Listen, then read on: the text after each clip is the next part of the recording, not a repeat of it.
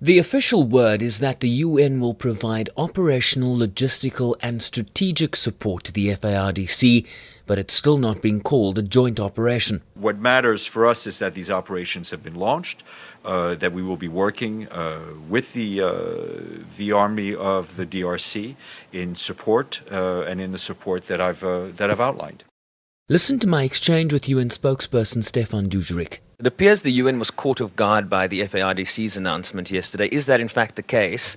The force commander is quoted as saying that this is not a joint FARDC MONUSCO operation. Can you provide some insight into what has changed? Has President Kabila signed the joint directive?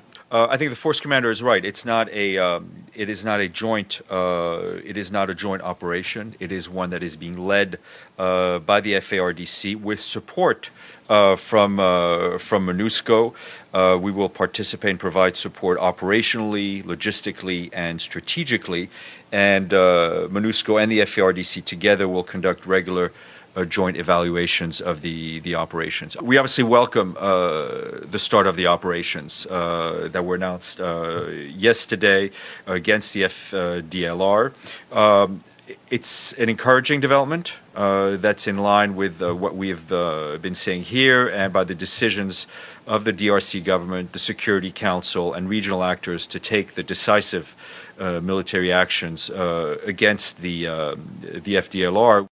We pushed him on what had changed between the UN and the DRC government and how future military operations would differ from those carried out successfully against the M23. Situations, political security situations tend to evolve. That's their very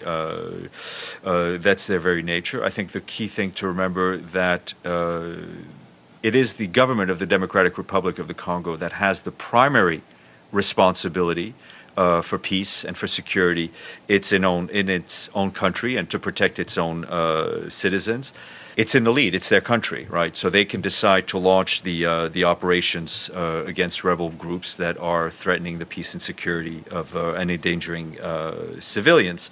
SANDF troops are an integral part of MONUSCO's Force Intervention Brigade, tasked with neutralizing armed groups that threaten peace in the country.